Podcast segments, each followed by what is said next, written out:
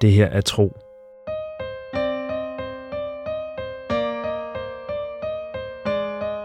En eventyrlig podcast fortælling i 55 afsnit.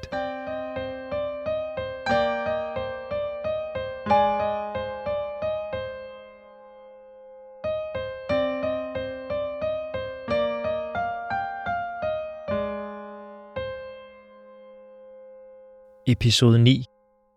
Barn eller voksen? Tro finder sine forældre uden for hytten. Bedstefar er gået ind til sig selv. Han tilbringer altid de varmeste timer midt på dagen alene, hvor han tænker over livets store spørgsmål, som han siger det. Så vil han ikke forstyrres. Tro har flere gange spurgt til, hvilke spørgsmål han bruger så lang tid på at overveje, og om han har fundet de svar, han søger efter. Så smiler bedstefar bare hemmelighedsfuldt og siger, at han stadig leder – men at han nok skal sige til, når der kommer en god forklaring. Det med at tænke store tanker er til sydenladende godt for bedstefar. I hvert fald vender han altid tilbage til familien med ny energi efter sine middagspauser. Med det samme han ser sine forældre, kan tro mærke, at han ikke længere er vred på dem. Nu føler han sig nærmere ked af det, og bange og bekymret. Det er godt at se far og mor igen. De er ved at tætne hyttens tag, der består af mange lag vinterurt lagt ud over en konstruktion af træ. Mor står på en stige for at nå toppen, og far rækker hende bunter af de seje blade, som hun binder fast med flettede strimler af bark de steder, hvor taget mangler. Det er et hårdt arbejde under solens skånselsløse stråler, men det skal gøres netop på denne tid af året, hvor altet sjældent lader det regne. Far smiler, da han ser ham. Godt du kommer, Tro. Vi skulle netop til at holde frokostpause. Vil du gøre os selskab? Gerne, siger Tro. Han lader sig trække ind i en varm omfavnelse. Far lugter godt af krop og hår og sved. Omfavnelsen varer lidt længere end normalt. På stigen bliver mor færdig med at binde bundet fast. Hun kommer ned og lægger sine arme om dem begge. Hvordan går det med vinterurten, spørger hun. Jeg er færdig, siger Tro, og nyder hendes overraskede udtryk. Han gør sig fri af deres omfavnelser og giver sig til at hælde vand op i krus fra den lukkede spand, de har stående i et hul i hyttens skyggeside. Allerede, siger hans far. Hvordan? Feras hjælp mig, eller nærmere baggal, dyret han rejser med. Tro har et smil om læberne. Nå, sådan, siger far. Et øjeblik troede jeg, det var Euselia, der var kommet til din hjælp. Smilet forsvinder. Tro bærer de fyldte krus ind til bordet. Så fylder han vand i karret, så de kan vaske sig inden maden. Hende har jeg ikke set. Og det er der en god forklaring på, siger Tro, og tager håndfulde af vand op til ansigtet. Han vasker også armene. Vandet, der drøber fra hans ansigt og løber ham ned ad brystet og ud i de lange, lyse hår på armene, er mørkt af slettens støv. Musefalken har set lærsnuderne – et sted på vej mod de store skove. Han tørrer sig og rækker sig klædet til sin far. Jeg ved ikke nøjagtigt, hvor de befinder sig, men det må være flere dagsvandringer væk, for jeg kan ikke mærke dem. Ikke den mindste smule. De finder brød og ost frem, sammen med en postej af nødder og rudfrugter, en marmelade af sødbær og friske grøntsager. Og hvordan har du det, tro? Hans mor har også vasket sig. De sætter sig til bords og begynder at spise. Tro mærker efter. Hvordan har han det egentlig? Det er svært at sige, prøver han. Jeg er glad for, at der ikke er sket lærsnuderne noget, men jeg er stadig bekymret og, og lidt bange, for det ligner dem slet ikke. De opfører sig helt anderledes, og det samme gør de andre dyr.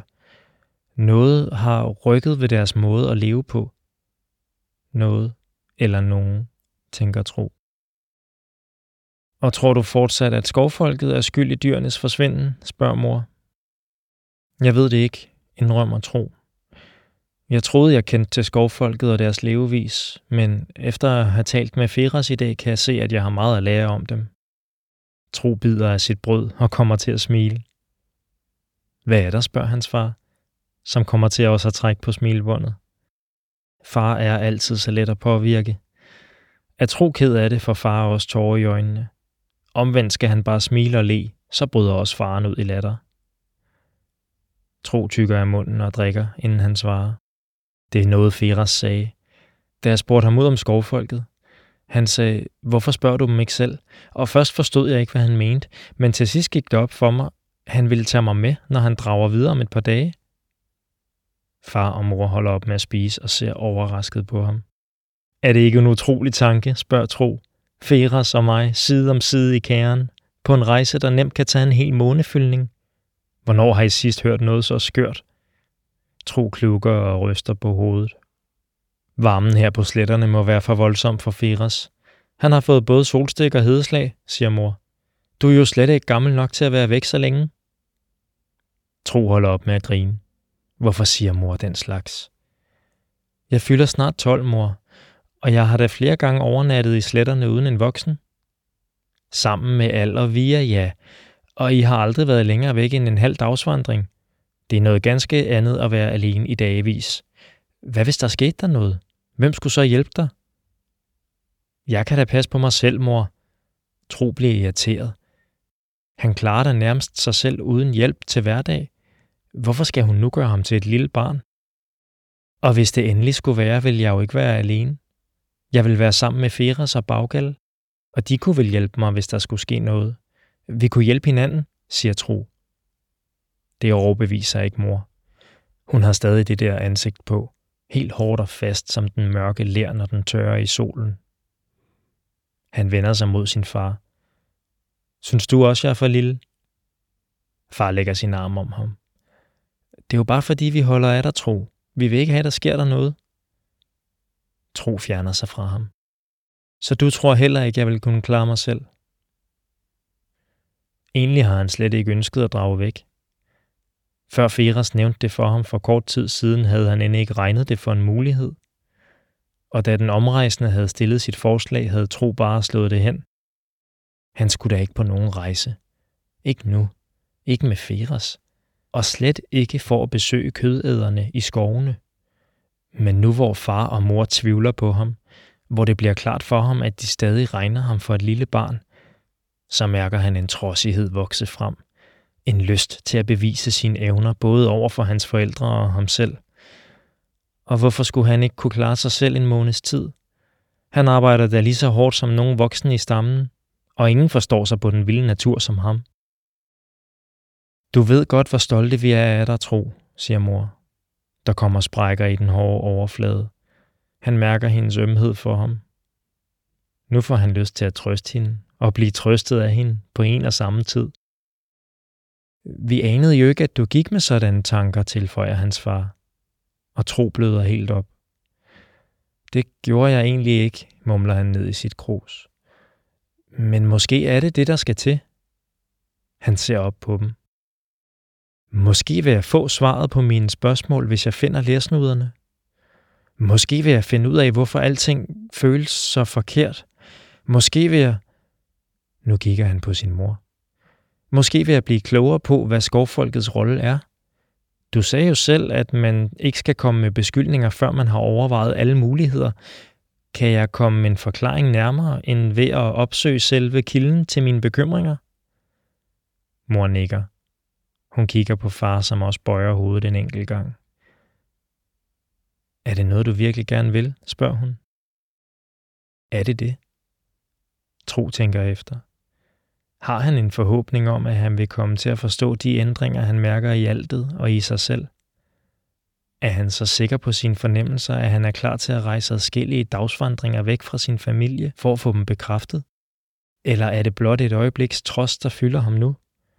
Er han så stolt, at ingen kan betvivle hans evner, uden at han skal puste sig op som en slettehøn, der vil imponere sin mage?